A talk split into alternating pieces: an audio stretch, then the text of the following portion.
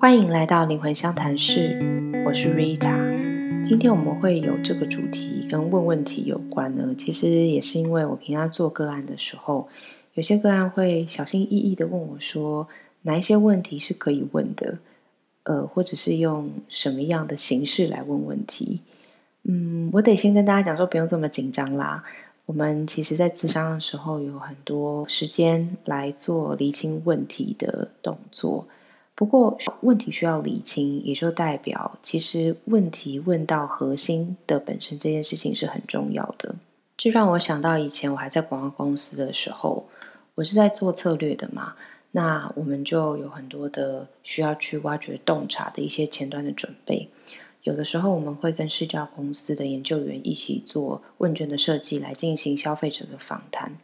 问卷设计是非常专业跟重要的哦。在这个领域里面呢，呃，厉害的访员或者我们说主持人，就知道要怎么样去巧妙的设计这个问题。问题如果设计的好的话，你就有机会去挖到更深刻的人性，或者是非常特别的洞见。哦，或者是以前呃，我想同业人都知道，在接客户 brief 的时候，也是我们需要去找到一个非常好的课题。当这个课题够漂亮、够巧妙的时候。后面的策略啊，创意的展开其实是很呼之欲出的。我觉得一个好的问题可以说是比解答本身还要重要。我们回到呃，当我们在面对自己生命的课题的时候，你有没有发现，我们其实是一种非常会问问题的动物？我说每个人啦，我们从小就常常不断的问自己问题嘛，或是问别人问题。像我小时候就超级喜欢问为什么的。大家可能都会问爸爸妈妈说：“我们为什么被生出来啊？”或是不想上学的时候，就会质疑说：“我为什么要去上学啊？我要学这个干嘛？那为什么大人要去上班啊？为什么不能天天玩啊？为什么不能呃天天吃我喜欢的东西？然后为什么我一定要吃红萝卜之类的？”嗯，成年之后，我们也仍然在问很多很多的问题。大家可以回忆一下你自己的心之音哈：我为什么要做这么累的工作啊？那我该转职吗？这个这条路是对的吗？这个人是对的吗？嗯，甚至我们会质疑说，为什么跟我们条件差不多的人，好像成就会比我们高，赚的比我们多？为什么我的另一半要外遇之类之类的？在做咨商的时候，很多人来的时候，往往一开始的问题也都是这一些。可是后来你就会发现，我们问这些问题的时候，很多时候并不是要这个问题的回答。而是透过问题的形式在抱怨。我不晓得大家有没有这些经验，嗯，去安慰，比如说在情场或职场上失意的朋友，你会发现人类其实有一些状况是，他可能是在问问题，可是他其实没有真的要听你解答。一些解答给太多了，他反而会生气，因为他那个状态之下，可能其实只是要有人倾听他的发泄和抱怨。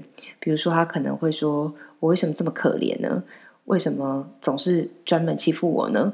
然后凭什么那小三这么嚣张啊？之类之类的。当我们会去问这些问题的时候，如果很清楚自己只是在发泄情绪，这是一种发泄的方式，我觉得完全 OK 的。但如果我们问问题总是停在这个层次上的话，你问的到底是问题，还是伪装成问题的抱怨呢？如果我们真的要去更深刻的问出有意义的问题，那么你的问题可能会像是。我为什么总是在同个回圈里？这个人做了什么事情、什么点特别让我感到厌恶？然后或者是说，这个挫折到底是要教会我什么？或是在这个事件中，在这个情况里，我看见自己什么？那我怎么会有这个情绪？等等等的。嗯，我之前有推荐大家一本书，叫做《零觉醒》，然后这个作者芭芭拉·安吉丽斯，他是一个新时代的导师，在书里面强调。觉醒的关键呢，是从追寻智慧到看见自己本身就有的智慧。每个人其实都是有灵性的，你的内在智慧一直都在。我们在修行的路上，其实很多时候是需要去跟自己的内在智慧发问，它一直都在那里等着你对它敞开。而向你自己的内在智慧问对问题，其实就是敞开的关键。因为就如同我前面讲的，这个觉醒的关键。其实就是你看见自己的智慧。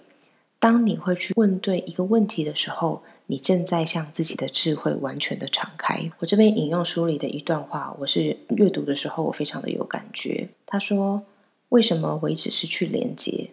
那就是连接的开始。为什么我一直受困在这里？那就是脱困的开始。为什么我要逃避真相？那就是发现真相的开始。为什么我这么难去爱？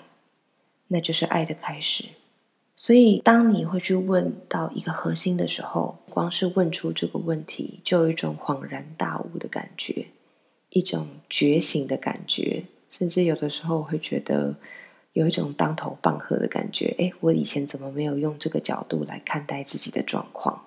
而接下来生活里发生的每一件事情，你会发现似乎好像都在帮助你去找到这个问题的解答。而你会对后续那些发生的事情有所感觉，正是因为你在此之前先向自己提了这个核心的提问。我觉得大家可以从今天开始呢，就观察还有聆听我们自己不断向自己问哪些问题，而这些问题我们到底是要抱怨，还是说它有没有被调整的可能？